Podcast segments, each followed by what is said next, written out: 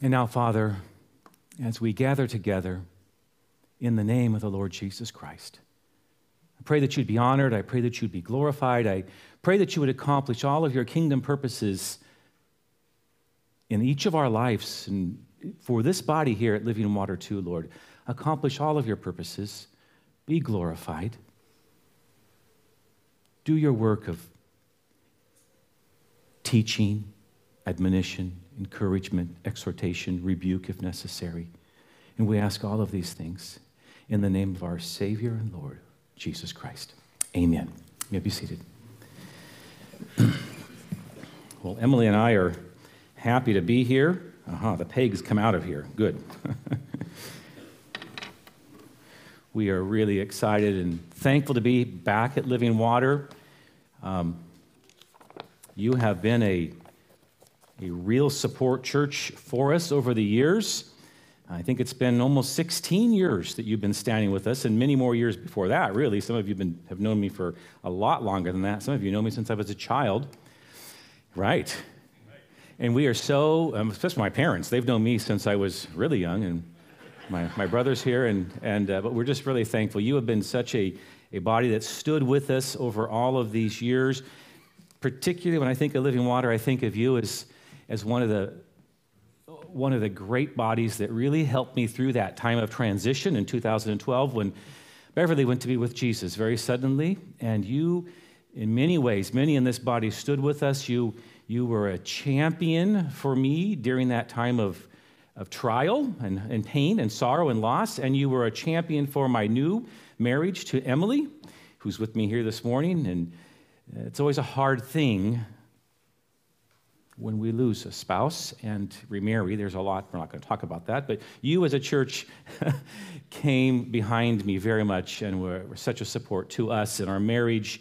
You celebrated our marriage uh, together with us, and we're, for that we're very grateful. You've supported us for these many years. You've stood with us in prayer through all of the many different trials and tribulations that we found ourselves in in various countries in the Middle East, and we just thank you for that. It's so good to see so many of you. I'm so happy to see John Sevey here, most of all. I mean, we've been praying for him an awful lot the last few months, especially a few weeks, very intensely, and how wonderful to see him here. Amen.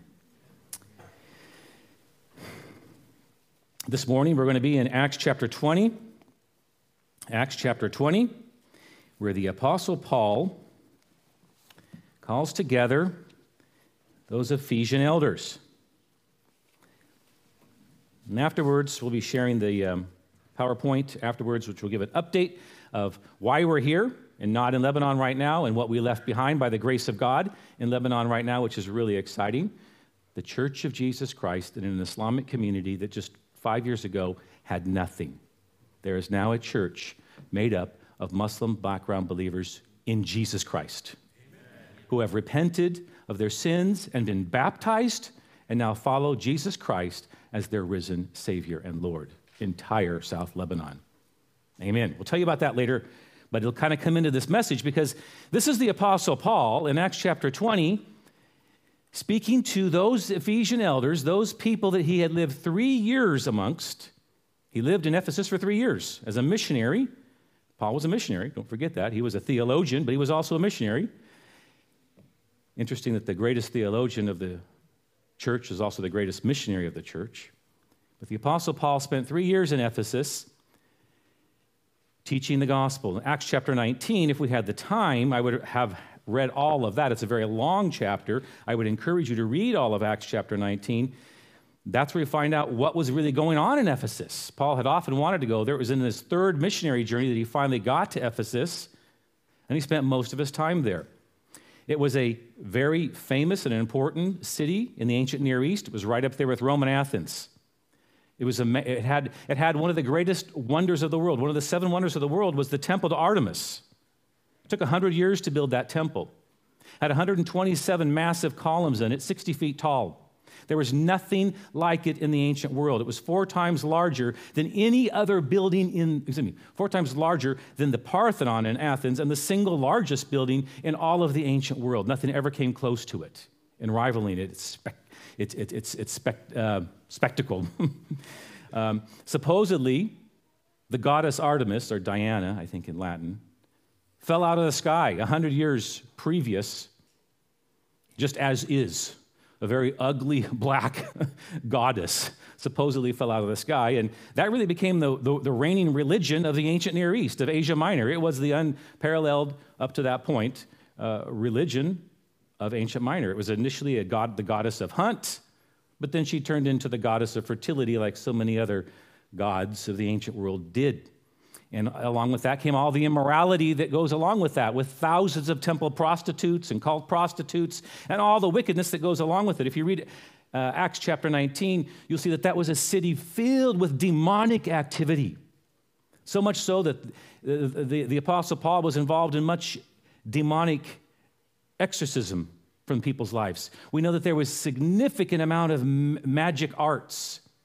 People gave themselves over to, to sorcery and incantations, but we're told in in um, in Acts chapter nineteen that God was doing, excuse me, nineteen eleven, that God was doing extraordinary miracles by the hand of Paul, and many of the sick were being healed, and many of the evil spirits were being cast out, and many of these people were believing.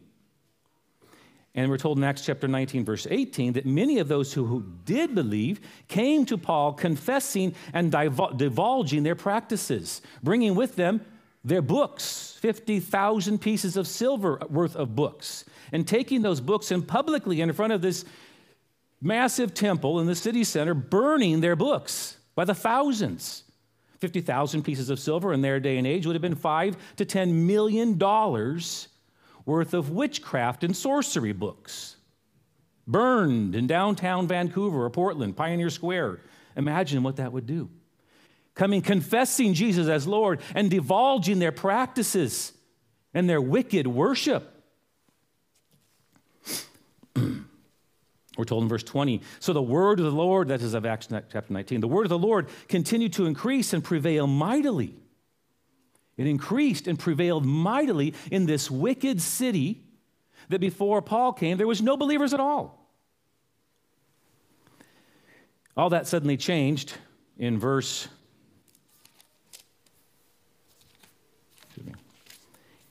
Verse twenty-three approximately, when we're told that no little disturbance began to happen. When Demetrius, the chairman of the Silver Guild, those who made the little idols that you could hang around your neck or hang on your arm, your bracelet, or put on your chariot so that you don't run over kids or something like that. That Demetrius, along with all of the other silversmiths, got together and they started to c- complain about the impact that the gospel was having upon their pagan ungodly worship services. People were being saved, and it was making a massive dent into the silversmith idol industry of Ephesus. And so they got frazzled up and raised up, and they came together, and the whole city came into an uproar. And they grabbed uh, Gaius and uh, Aristarchus, two of Paul's missionary companions, and threw them into the theater with a crowd that was going crazy by the thousands, chanting for two hours straight, great is Artemis of the Ephesians, great is Artemis of the Ephesians, great is Artemis of the Ephesians. Have you ever been in a situation like that? Have you ever been in a situation? I have. Have you? Allahu Akbar, Allahu Akbar, Allahu Akbar. With hundreds going crazy around you. Have you? I, I'll never forget. Back in Egypt, when I first started, well, it was towards the end of my, it was really towards the end of my time in Egypt, because it was what led to the end of my time in Egypt, when three of my co-workers, missionaries in the same uh, neighborhood with me, had begun to share the gospel with the son of a very influential sheikh, a very influential imam, sheikh, imam, religious leader. And as the word got out, craziness went around the community, to the point of which my three co-workers were quickly arrested and thrown into jail. For what? Sharing the gospel with the son of the sheikh. When I went to, while they were in jail, it was my job because they were on my team. I was responsible for them. So I had to go to their house. I realized these guys are not going to get out of jail and remain in Egypt. So I wanted to get, get their supplies together in their house. And as I went to their house, the whole neighborhood converged on me, yelling at me, cursing at me, swearing at me, getting crazy. There was one lady who literally was in a demonic, unquestionably satanic, demonic fit, cursing and swearing at me. If she was, she was like ninety, but if she was any younger, my life could have been in danger. But the point is, people get crazy when you touch their idols.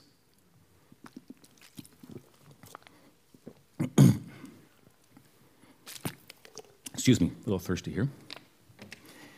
People get crazy when you touch their idols, and that's how we see, we see this a lot in our world, do we, do we not? We see it all around us, even in our own country. I don't know if you noticed the and saw the Texas heartbeat law a few months, a few weeks ago, really, when suddenly there was this law that was passed to, to save human life. And yet there was this frenzy, this media frenzy, parades and opposition, and people came out in mass protesting, calling other people haters and people who were hateful, and who came to their aid but the church of Satan, for crying out loud. Not much different than the goddess Artemis, saying to all peoples, and the media published this, that it was the spiritual duty of, of us, this, the church of Satan, to actually get impregnated and then to have abortions. That's part of this secular worldview in which we live in today. Suddenly, people are all upset. We can't kill babies en masse like we used to do. I've actually heard that abortions have been stopped by ninety percent in Texas since that bill has came into to action. ninety percent. Hundreds of doctors and nurses have lost their income. And clinics are supposed to be closing down. There's supposed to be a court case tomorrow. I don't know. We'll see what happens. And I'm not saying that this is necessarily the gospel. I'm not saying that at all. Please don't misunderstand me. But these are good and godly and holy laws that are being enacted to save lives. This is what government should do, right? Protect and reward the good and punish the evil. So, anyways, whenever you touch the idols of wealth or the idols of convenience or the idols of child sacrifice, expect a kickback. And we see that throughout all of the Middle East, by the way, all throughout the whole world, throughout the history of this of, of Christianity for the last two thousand years. As the gospel goes forward into communities, it does make an, in fact, uh, an impact in the society which you're there. It will radically change the societies in which it goes into. It will bring a revival of God's grace into those communities. So now to go to the actual text that we're in, Acts chapter twenty, that's a little bit of the background. A year and a half previous to this encounter on the, the port of Miletus, the Apostle Paul had to leave Ephesus because of all that chaos, because of all of the Uh, activity that happened there in the theater. He had to leave. Now he's on his way back to Jerusalem in Acts chapter twenty. We'll start in verse seventeen. The events of our text here take place somewhere between April twenty-ninth and May second of A D fifty-seven. We actually can know that because he is actually on his way to Pentecost, and we know what year that is. That's also A D fifty-seven, and Pentecost that year fell on May twenty-seventh. And he's about three weeks out into Miletus from Jerusalem down there in Israel. So he's on the way there. It's about a year and a half after he was in Ephesus. He's in a rush to get there. He's only got three weeks left. So he calls the Ephesian elders to him, which is about, Ephesus is about sixty-two miles north, a little bit inland, but he knows as a missionary who's lived there for three years, he can't go back to Ephesus just for one night, because they'd all be saying, come to my house, come have dinner with me, Paul. Uh, you know, don't leave, stay a little longer. No, no, no. He knows he has to. For some reason, the Apostle Paul is compelled by his spirit to be in Jerusalem by May twenty-seventh, and he, we know from the text later on in Acts that he actually will be there. So he's going to call these Ephesian elders, and he's going to say goodbye to them. He's going to say goodbye to them. He's going to say goodbye for the very last time. In fact, the verse that we didn't, we stopped at, we stopped at verse twenty-four in the reading Joshua gave, but the verse twenty-five right afterwards says, "And now, behold, I know that none of you among whom I have gone about proclaiming the kingdom will see my face again." Paul knows he will never see them again. He tells them that flat out. You will never see my face again. And so Paul here is revealing his heart to them. He's called them together. He's worked closely with these guys. Now he's going to pour out his heart to them and tell him very important things to him. Because when you know you're never going to see somebody ever again, or a group of people you will never see them ever again, you say important things. You say the things that are very heavy, very important, very concerning on your heart. And that's what the Apostle Paul is doing here. He's going to reveal to them his missionary heart, he's going to reveal to them four key principles of how he did missions, how he did missions amongst them. First, in verse seventeen, he'll talk about the mission of a missionary. And then in verse uh, eighteen through twenty, he'll talk about, about the manner of a missionary, how he lived amongst them. In verses twenty-one, he'll talk about the message of the missionary. And then finally, in verses twenty-two through twenty-four, the motivation of a missionary. What keeps us going? So let's start off with the first one, the mission of a missionary. In verse seventeen, he says, "Now from Miletus he sent to Ephesus and called, he called the elders of the church to come to him." Stop right there. Again, put yourself in missionary shoes. Put yourself in pioneer missionary shoes. Have you ever done that? Have you ever gone to a place that has no gospel witness, no church, and then learned their language, learned their culture, ate their foods, lived in their houses, interacted with them, shared your life with them, shared the gospel with them, day in and day out? Paul will later on say, "You guys, you Ephesian elders, you know how I was with you for three years, sharing everything that you needed to know. With my tears, you know that." Um, uh, he was living their life amongst them. He calls these people to come to him. It's pretty amazing. Think about it. There are now elders. Four and a half years ago, there were no Christians. There were no believers. There was no church. There was no flock of the Lord Jesus Christ to shepherd and oversee, as he will later on tell them in the other part of this chapter. There was nothing there. There were no elders. Now there's a church. Now there's a flock for them, these elders, plural, elders, plural, to oversee and shepherd. There's a work, there's a task for them. This is a very important thing. This is a rejoicing thing. Put your, again, put yourself in missionary shoes. Amen, hallelujah, mission accomplished. Church planted, move on to the next city. This is a really exciting thing for missionaries. This is the goal. This is what we, this is what we do. Missions uh, is, is the focus. Schools are good. Hospitals are great. Orphanages are wonderful. Those are good works that supplement and go along with our gospel presentation, but they're never to be the focus for missions and missionaries.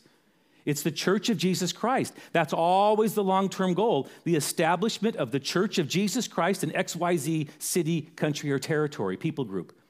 That's always the goal. The missions of the missionary is ultimately the planting of the church. The goal of missionary, of the missionary endeavor is to see the gospel brought to a people group so they can understand it, hear it, perceive it, receive it, be baptized, take the Lord's Supper together, and then come together as the body of Jesus Christ so that they can be taught and to observe all of the other things that I have commanded them, Jesus would say at the very end of the Great Commission, right?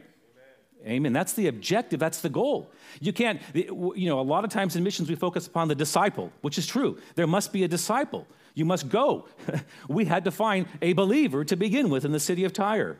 And the Lord brought individual believers together one by one. But very quickly, we brought them together to become and begin to live out the body of the Lord Jesus Christ in that community. So this is the goal. This is exactly what the great, this is exactly what the Apostle Paul did.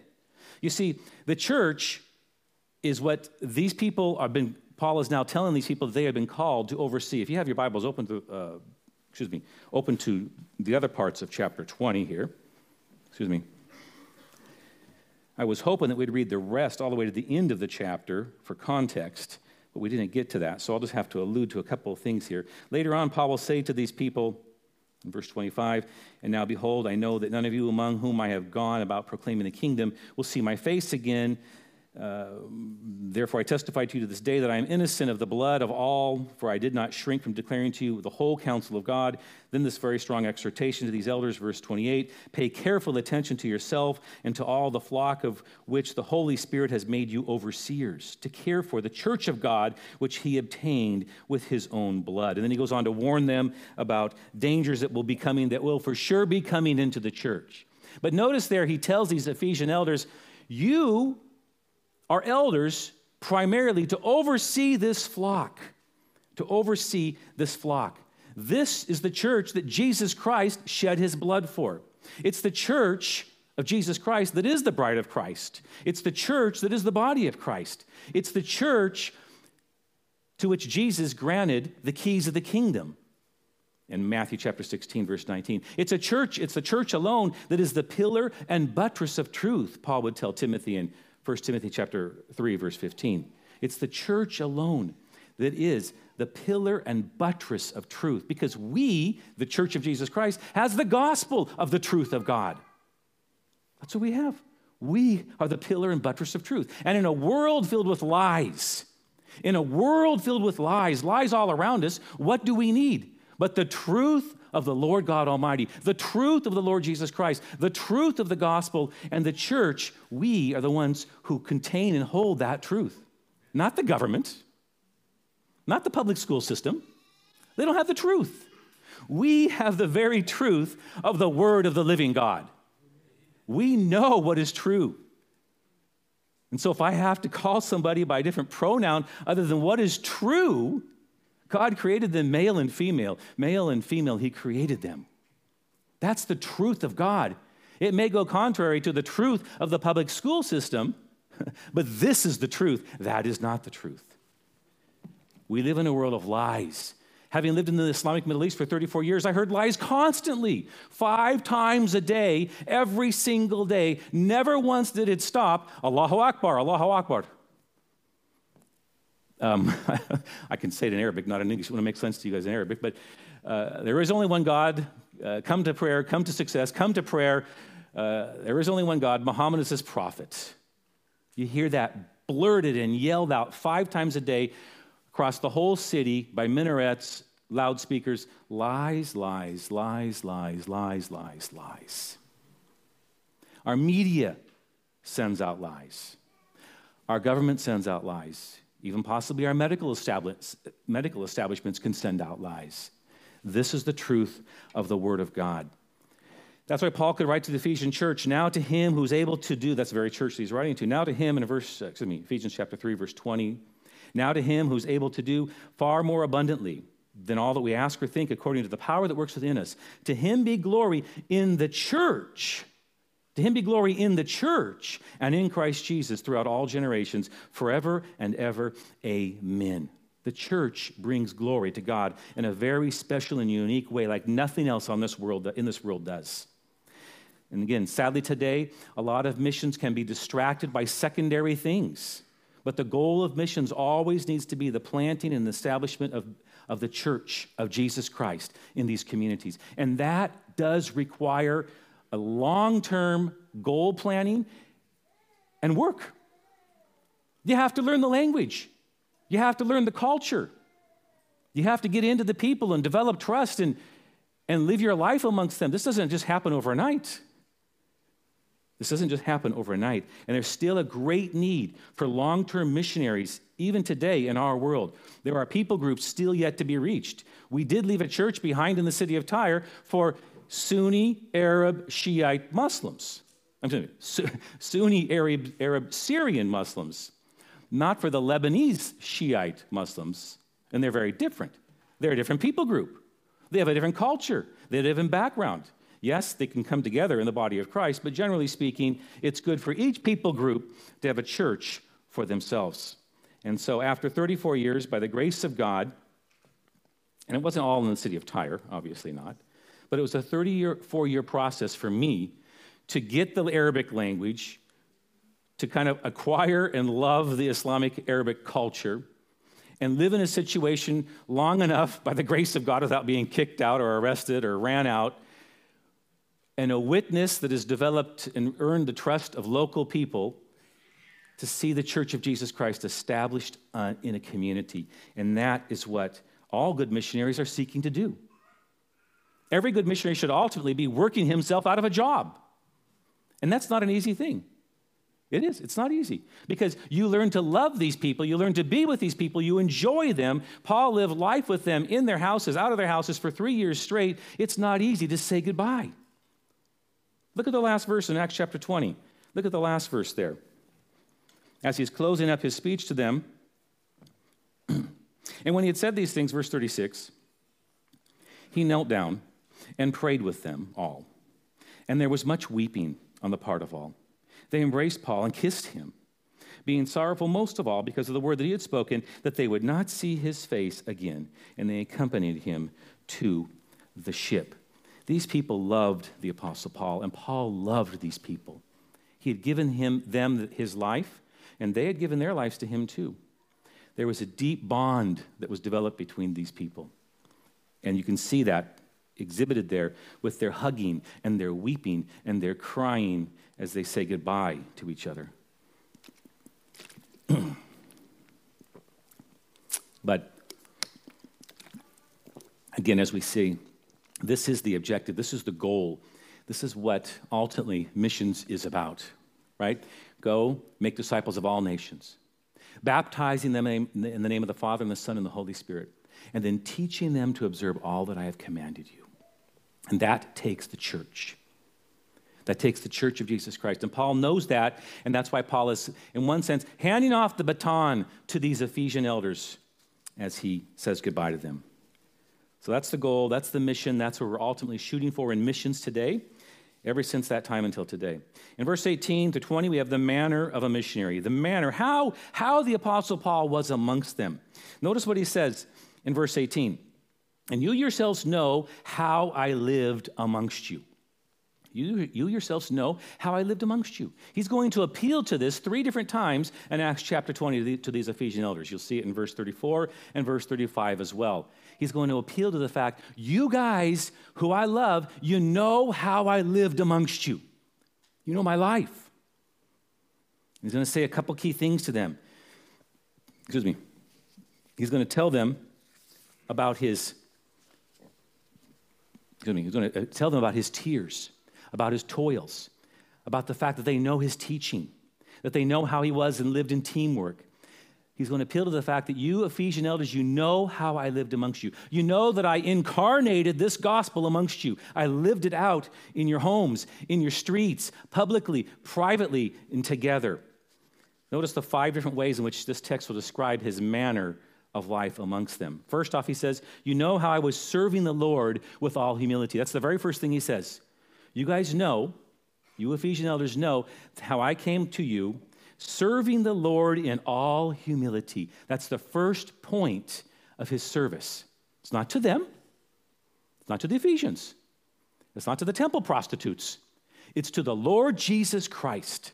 To the Lord Jesus Christ. And it's very important for us to understand that you cannot spiritually do any real value to anyone else, either in Living Water Church or in Tyre, Lebanon, until you firstly see all of your service as to the Lord Jesus Christ firstly and foremostly. You are his servant, and everything you do, you do it as unto the Lord Jesus Christ.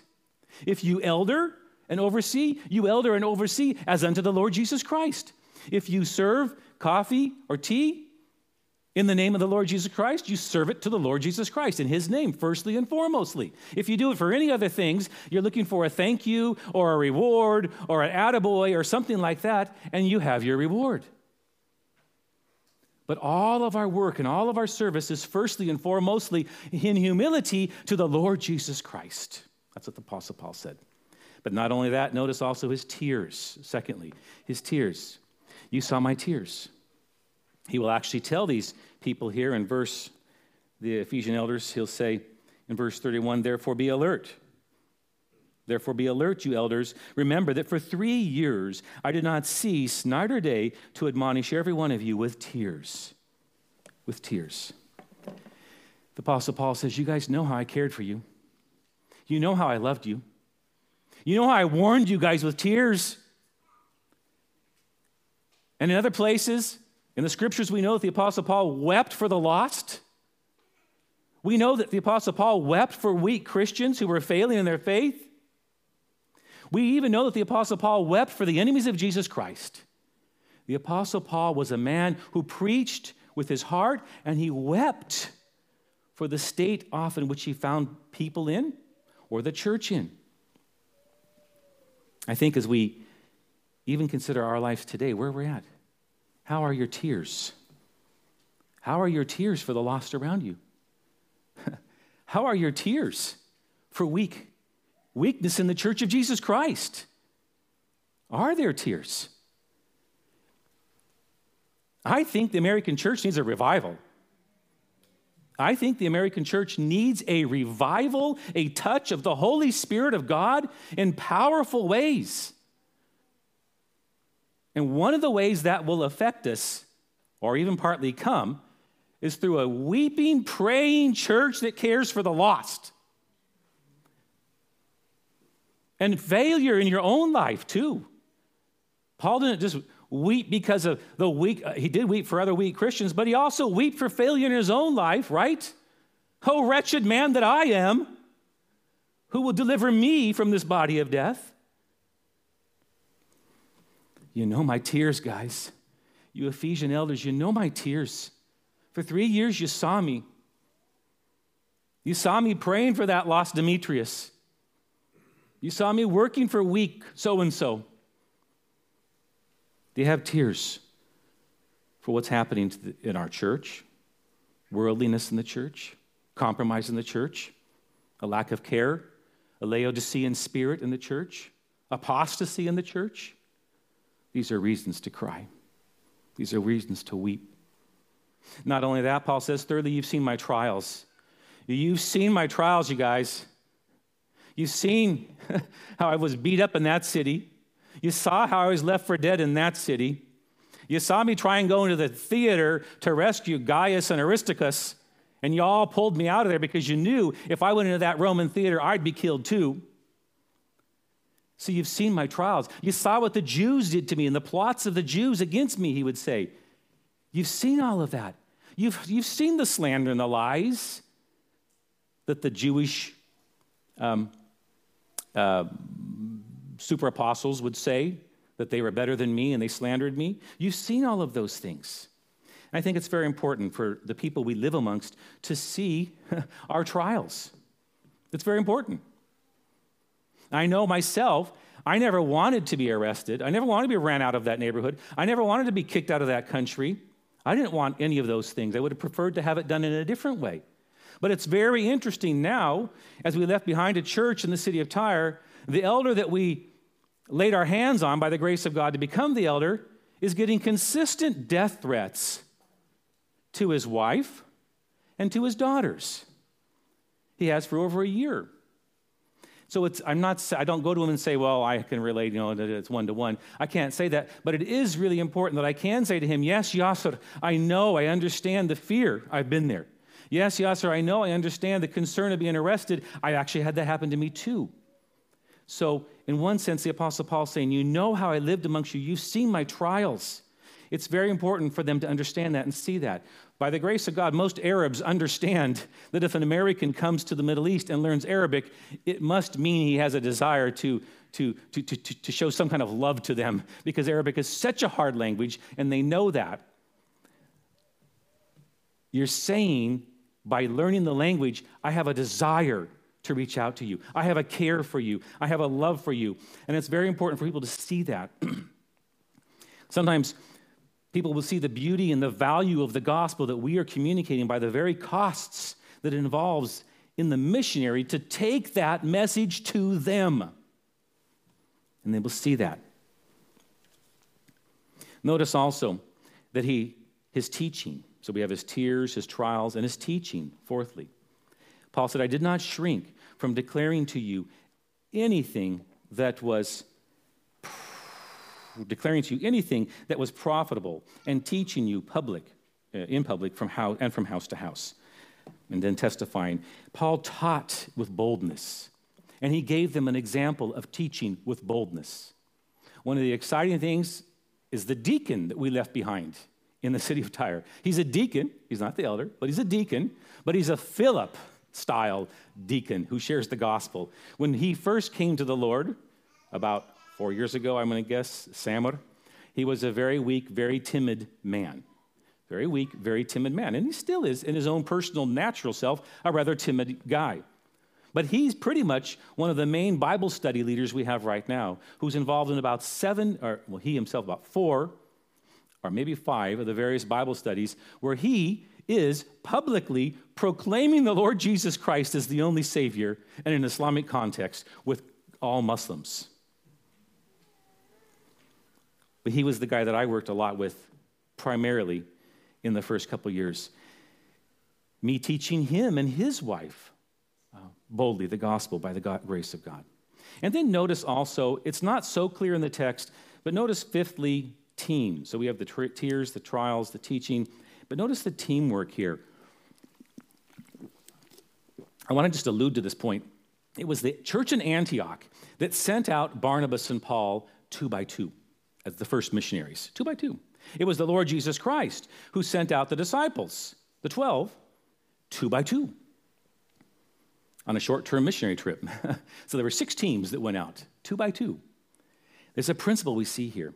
And wherever you look in the book of Acts, you always find Paul with a missionary team around him. In fact, although you don't see it right here in the text, if you read the first part of Acts chapter twenty, you'll see that Paul has arrived to Miletus with Luke and Sopater and Timothy and Gaius of Derbe and Aristarchus, the two Asians.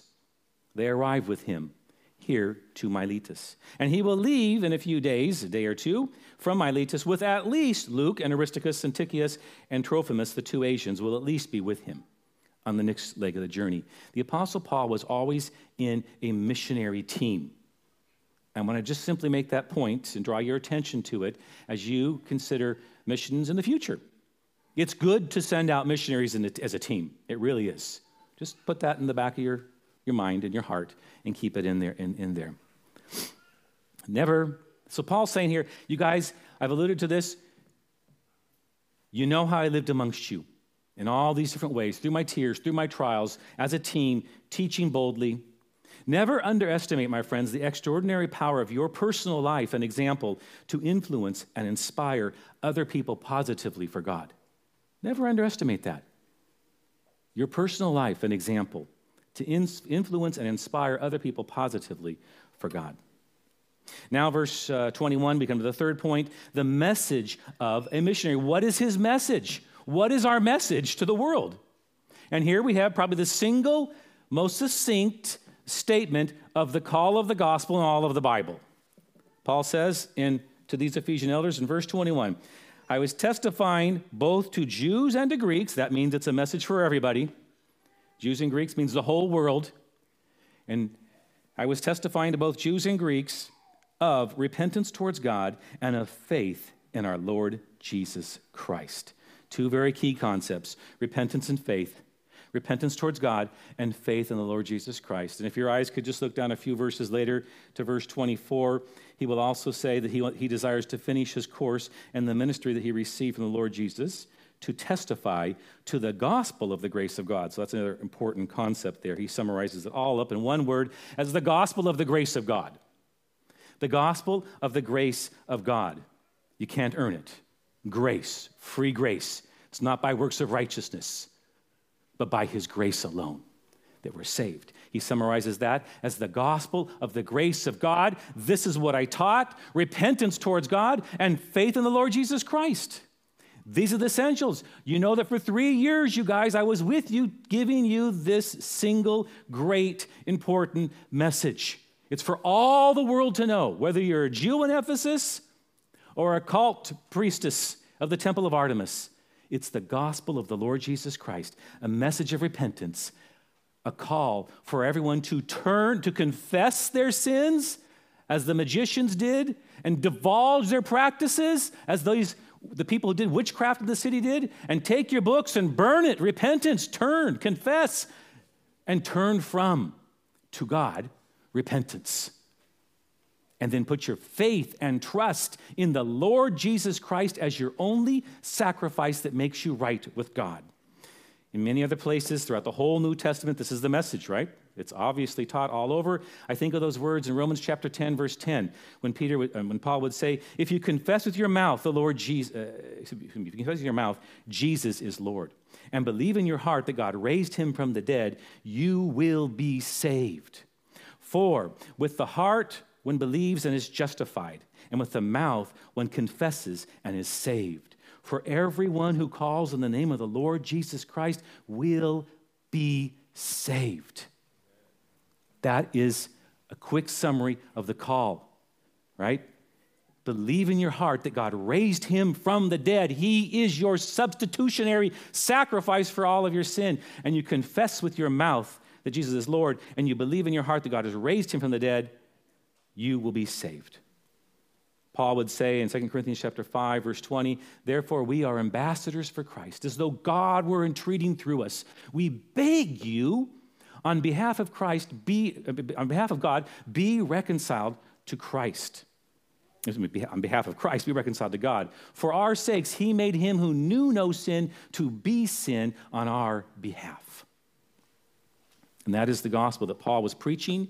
That's the gospel he was teaching. That's the message he had for three years in the Ephesian community. That's the message he had in all the churches. And that's the single message that we, to this very day, have. That's the only message we have. Again, it's easy in missions to get mixed up and, and, and all messed up in different secondary things. Like things that are, that are good, maybe useful in their place, but not the primary focus. The primary task of the missionary is to bring the gospel of the Lord Jesus Christ to this community, to that place. And these truths should mark our lives, not just one time, but all the times, right? As you received Christ Jesus the Lord, so walk in him. How did you, Christian, receive Christ Jesus as Lord? I trust it was through repentance and turning from sin and faith in the Lord Jesus Christ. Now keep doing that to the last day of your life. Keep walking in repentance, right? What did Jesus mean when he said, if anyone wishes to come after me, let him deny himself and take up his cross and follow me, but a life of repentance? What did the Apostle Paul mean when he said, so we are always of good courage. We know that while we are at home in the body, we are away from the Lord. We walk by faith and not by sight. This principle of walking by faith should mark our lives all the time. So this is also a message to be taught. It's a message to be taught, declared, testified to, and proclaimed. Again, this is what the church is to be doing. And again, even in missions, this is always under attack. There's a whole movement today in missions to get the missionary to stop proclaiming. There really is. It's the missionary's job to simply facilitate so that they can discover. We actually have seen the damage that this can do on the field right in our own city. But no, no, no, no, no, no, no, no, no, no.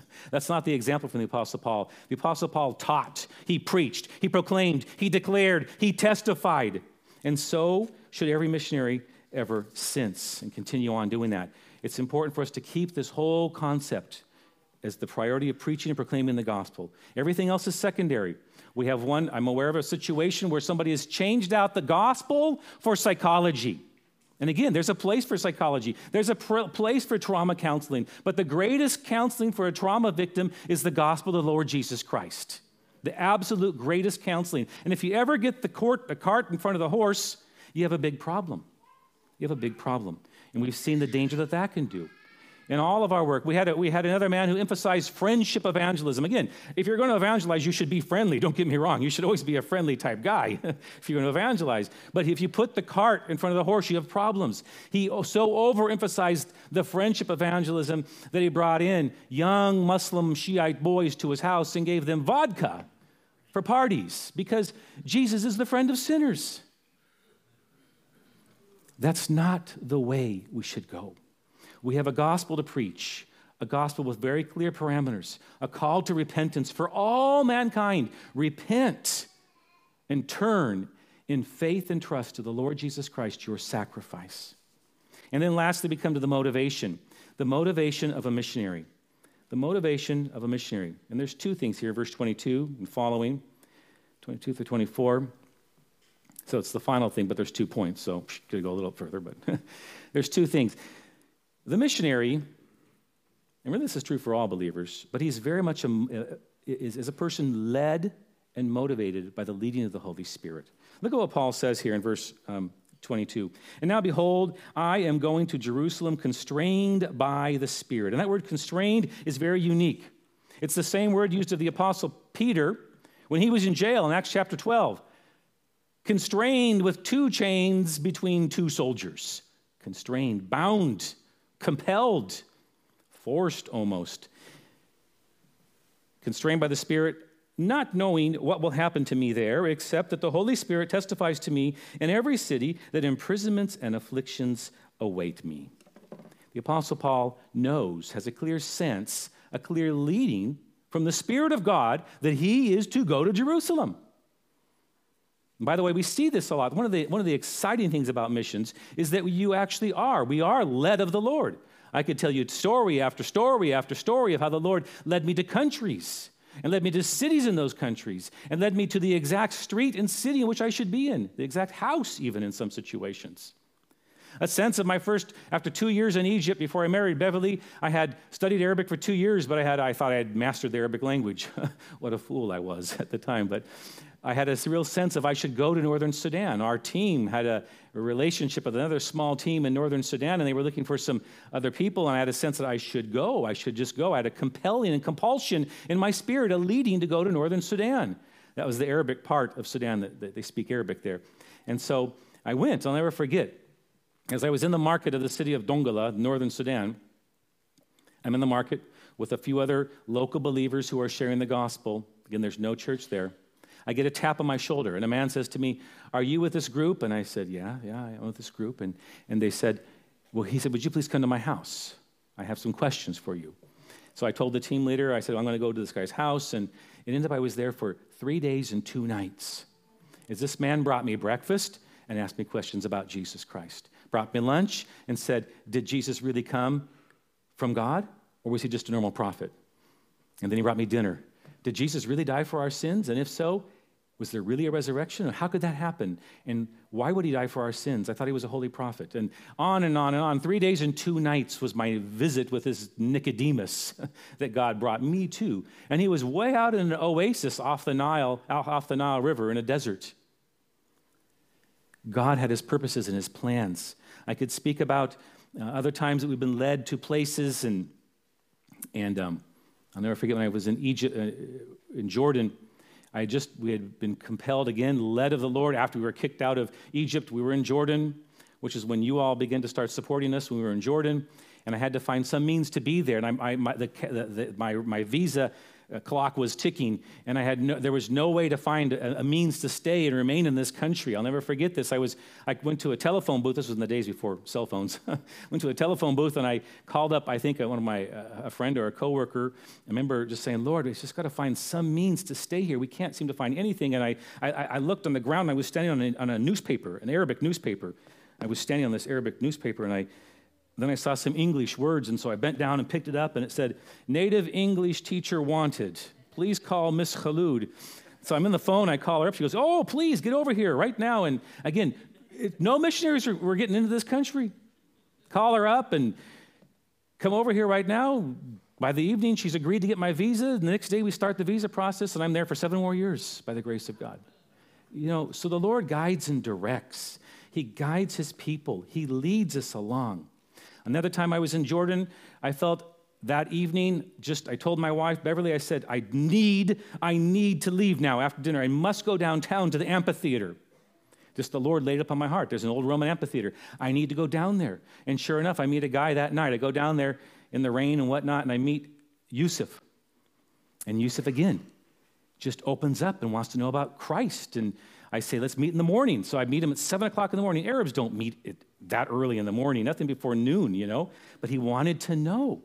So I met him at seven o'clock in the morning. I brought him to my house. Bev made him breakfast, lunch, and dinner. And by the end of that night, twelve hours of sharing the gospel. I mean, it was intensive, sharing the gospel of Jesus Christ for twelve hours of that man. We go back down to the Roman Empire, and he goes, what must I, he asked me, what must I do to be saved? I said, well, if you believe in your heart that Christ has been raised from the dead and confess with your mouth that Jesus is Lord, he goes, in front of all these people, he goes, I believe in my heart that Jesus rose from the dead, and I confess it with my mouth. A few days later, he was baptized in the name of the Lord Jesus Christ. This is the Lord's leading. He leads his people along. And to a certain degree, all of us are to be led of the Lord. Not always in these exact terms. We're all led. The Spirit leads us in so many different ways. I'm speaking here about just directional leading, guiding. Um, the Lord guides us through his word. The Lord guides us through sovereign circumstances, like the newspaper on the ground. The Lord, he's Lord over all these things. The Lord guides his people through the church and through elders and shepherds and overseers over you. He guides you through prayer. There's the guidance of the Lord through the still small voice. and your ears will hear a word behind you saying, this is the way, walk in it whenever you turn to the right or to the left. There is a subjective element to the leading of his Spirit. We don't deny that, but that subjective element is always subjected to the Word of God and the whole counsel of the Word of God. And then lastly, it was very interesting as well if you think here. If you look very carefully at the Apostle Paul in Ephesus, he wanted to go to Ephesus on the second missionary journey, but we're told that the Spirit of Jesus forbid him from going into Asia Minor at that time, which was basically Ephesus, but he wanted to go there. And then on the third missionary journey, the Lord opened up an amazing door for him to go to Ephesus. And now the Lord is closing the door and calling him out of Ephesus. And that is, again, a principle that you see in missions all throughout. And then lastly, we have this, as the, we talk about the motivation of a missionary, we have this priority of the gospel in verse twenty-four. This priority of the gospel. Here in verse twenty-four, the Apostle Paul says, but I do not account my life of any value, nor is precious to myself, nor is dear to myself, if only I may finish my course and the ministry that I received from the Lord Jesus to testify to the gospel of the grace of God. It's as though the Apostle Paul takes up two things and says, hmm, on the one hand, there's my life and all the dearness and the preciousness and the wonder of this life that I have and the good things that go along with this life. And on the other hand is this race, this finishing the course that I have for me to, and the word here, course, is used only a few times in, in, the, in the New Testament. It's used figuratively of the course of the race of our whole lives. It's used like when Paul would say in Second Timothy verse four, uh, chapter four, verse seven to, to Timothy, he would say, I have fought the good fight. I have finished the race, that is the course. I have kept the faith. So on the one hand is this, this dearness, this preciousness of my own life, the things that I myself may wish to live for. And then on the other hand, there is this gospel. There is this priority of the gospel of finishing the race, of going all the way to the end, persevering all the way to the end, by the way, in not only living out the gospel, but preaching and teaching out the gospel. In my circumstances, in my life, whatever that is for Paul, for that, for him, that meant being a missionary to Asia Minor, Asia Minor and, and Macedonia and into Athens. But I desire this one. I will say that this one here is the priority. This is my big goal. Not the dearness of my life, not the care for my life, not the seeking to save my life. He knew very much the words of the Lord Jesus Christ. It says, for whoever wishes to save his life will lose it. And whoever loses his life for my sake in the gospel, he will save it. For what does it profit a man if he gains the whole world and forfeits his soul? And Paul's saying, I want to lose my life following this gospel, living for this gospel, proclaiming and testifying this gospel with my words and with my life before people. And implied in this rise, excuse me, implied in this course is a cost. Very clearly, implied in the course is a cost, and a cost. Here you see it in the chains and afflictions that he knows await him in every city. There's also implied in this ministry suffering. Suffering. Paul says, I'm ready to die. And just a few, as soon as he lands in Caesarea, after he leaves Miletus, he's going to land in Caesarea. There he's going to meet Philip the evangelist and go to his house. And there Agabus the prophet's going to come and say, you're going to be arrested in Jerusalem and you're going to be chained in Jerusalem. And Paul's going to say, why? They say, don't go to Jerusalem, Paul. And Paul's going to say, why are you guys making me cry? Why are you making me cry? Don't you know that I'm ready to die for Jesus? Don't you know that, guys? My goal is the gospel. My goal is to lift up the, lift up the Lord Jesus Christ. And I know, he'll tell the Philippians later on, that whether by life or by death, Jesus Christ will be honored in my body, because for me to live is Christ and to die is gain. I'm ready, guys. Many times the Apostle Paul told the saints, he's willing and ready to die for Jesus. Are you? Is that your priority? America's going through a lot of changes, my friends, and I'm not saying we're in the Islamic Middle East yet, but I have been saying for many years, persecution is coming to the American church. It's coming. This last two hundred years experimental situation has been wonderful, and God has blessed the American church to be a missionary church. But now, persecution is coming to you. It's coming. Pastors are being arrested in Canada. And that will soon be happening here. When you say, this is the word of God, they will say that's hate. When you say, God calls you to live like this, they will say, how dare you judge us? You are a hate speaker. Go to jail. It's coming, I think. Paul was ready to die. He was willing to die. He lived what he preached. He lived what he preached. Don't forget here, my friends, that the Apostle Paul, he is not telling them all these things so that they can write his biography. That's why he's doing this. He's saying, you Ephesian elders, I love you guys. I've lived here for, for three years. I'm passing on the baton to you. Now take this seriously and follow my example. The Apostle Paul would write to the Philippian church, the Colossian church, the Thessalonian church, and the Ephesian church and say to them, and to the Corinthian church, the same basic words that he would say in First Corinthians chapter eleven, verse one. Imitate me as I imitate Christ. Imitate me as I imitate Christ. And that's a heavy, holy, somber statement that he made. But to a degree and to a manner, all of the Lord's shepherds and overseers and leaders should say something, should be able to say something like that. Imitate me as I also follow Christ. In my frailty, in my weakness, don't imitate the bad things, but imitate me as I, as I follow the Lord Jesus Christ. Imitate me. Paul is handing off this, this, this baton to the next generation, and he's been doing that. The church has been doing that for two thousand years. This means, my friends, brothers and sisters, that the same mission that was the mission of the Apostle Paul is your mission. It's your mission. You're called to that. We are all called to that, to the building, to the preaching of the gospel, to the making disciples that ultimately leads to the building and the planting of the church of Jesus Christ and the establishment of that.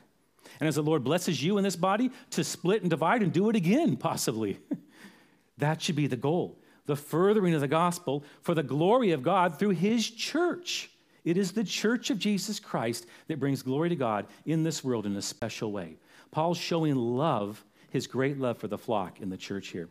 We have the same basic message. Our message has not changed one iota from this verse here. Preaching to all, whether Jew or Gentile, of repentance towards God and faith in the Lord Jesus Christ. That's the same message we have. After two thousand years, it hasn't changed. That's the only message we have for this world.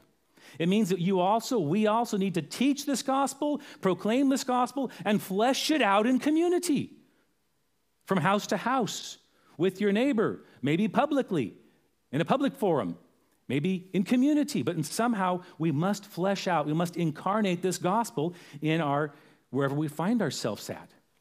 You know, we have that same servant manner that the Apostle Paul had. The same servant heart disposition that he had. It means that we also are all committed to faithfully running the course that he has set for you. And each one of those are different, right? Each one of those are different. For some of you, it may be that you end up going to India or Nepal for forty years if you're young. If you're old, that's probably not going to happen. But I don't know what it is. I don't know what it is. For some of you, it may be just be faithfully teaching right here in your community. Faithfully being a Sunday school teacher in your situation. What, what an important thing. Whatever God has sovereignly ordained. Again, maybe it's that you, to, to, to, you reach Hindus or Buddhists, or maybe your whole life course is simply to faithfully win your unbelieving spouse to the Lord Jesus Christ. And that may take forty years of godly, loving witness. I don't know. I don't know how the Lord has orchestrated each of our lives. He's the sovereign God. He determines the boundaries and sets goals and leads by the compulsion of his Spirit. When I first became a missionary, I had no choice in the matter. Many of you know my story. I had no love for Arabs and no love for Muslims. In fact, I had quite the opposite, quite the opposite at age seventeen.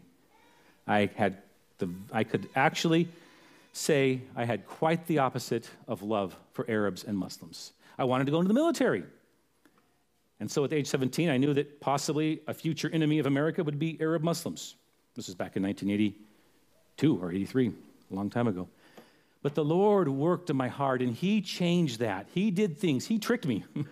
He tricked me in many ways. And he laid a love for the Arab Muslim on my heart at the age of seventeen, to the point at which I said, I have to leave that, and I must do this.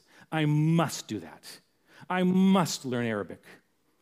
And so the Lord brought, in nineteen eighty-five, an Arab Muslim to the Louisville River and got a mansion there, and I started learning Arabic on the Louisville River in nineteen eighty-five in Northern Battleground. I mean, go figure. That's the Lord. That's the Lord's work. He does these things.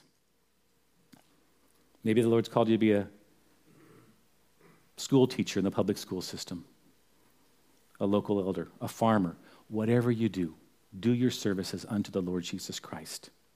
It means a willingness to serve and pray and teach and do whatever God lays upon your heart through the church to extend the kingdom of Christ. In all cases, it also means a growing love for Jesus, a growing love for the gospel. We should be growing in the grace of God, brothers and sisters, growing in the grace of God, growing in our love for Jesus, our Savior. He saved us from our sins. We have an eternal inheritance that will never be taken away from us. This life is passing like that. It's going in a moment. You may not be here next week. But do you have the goal, the desire that I persevere by the grace of God, not just, just barely make it into the kingdom, but that I preserve, I persevere on the course of preaching with my words and my life to the gospel of the grace of God? I want to go all the way to the end. And if that means this is my last breath right here, so be it. If it means that you're in the hospital by yourself alone, John found himself there, and I'm sure you prayed a lot in that hospital, John. When they mentioned that about I C U, you probably thought, well, I see you again. I don't know.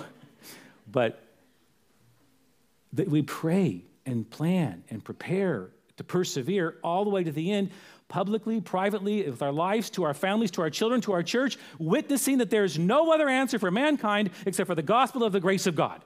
And I want to make it all the way to the end, because it's the one who perseveres to the end who shall be saved. It will cost. There will be suffering. A willingness to serve, a desire to grow, an active, an active growth in your relationship with the Lord Jesus Christ. These are some of the principles that made the Apostle Paul a useful missionary tool for God's glory and God's kingdom. And I pray that they'll be of encouragement to you as you press on, testifying to the gospel of the grace of God in your lives. May we all be able to say that last hymn of Charles Wesley's, the last verse of Charles Wesley's hymn, Jesus' name high over all. Jesus' name high over all. Happy if with my latest breath, that is my last breath, happy if with my latest breath I may but gasp his name, preach him to all and cry in death, behold, behold the Lamb. Let's pray. Father God, we thank you so much for your word, for the truth contained therein, for the example we see fleshed out, both the incarnation of the Lord Jesus Christ, who took on flesh, and then the Apostle Paul, who fleshed it out and lived it out as a missionary with your gospel for the sake of the kingdom. We thank you, Lord Jesus, that you are building your church, and the very gates of hell will not prevail against it. And Lord, I thank you for this body here, and I do pray that you would do and apply these words into each particular person's, each of your saints' heart as you deem appropriate. And we ask these things in the name of the Lord Jesus Christ. Amen.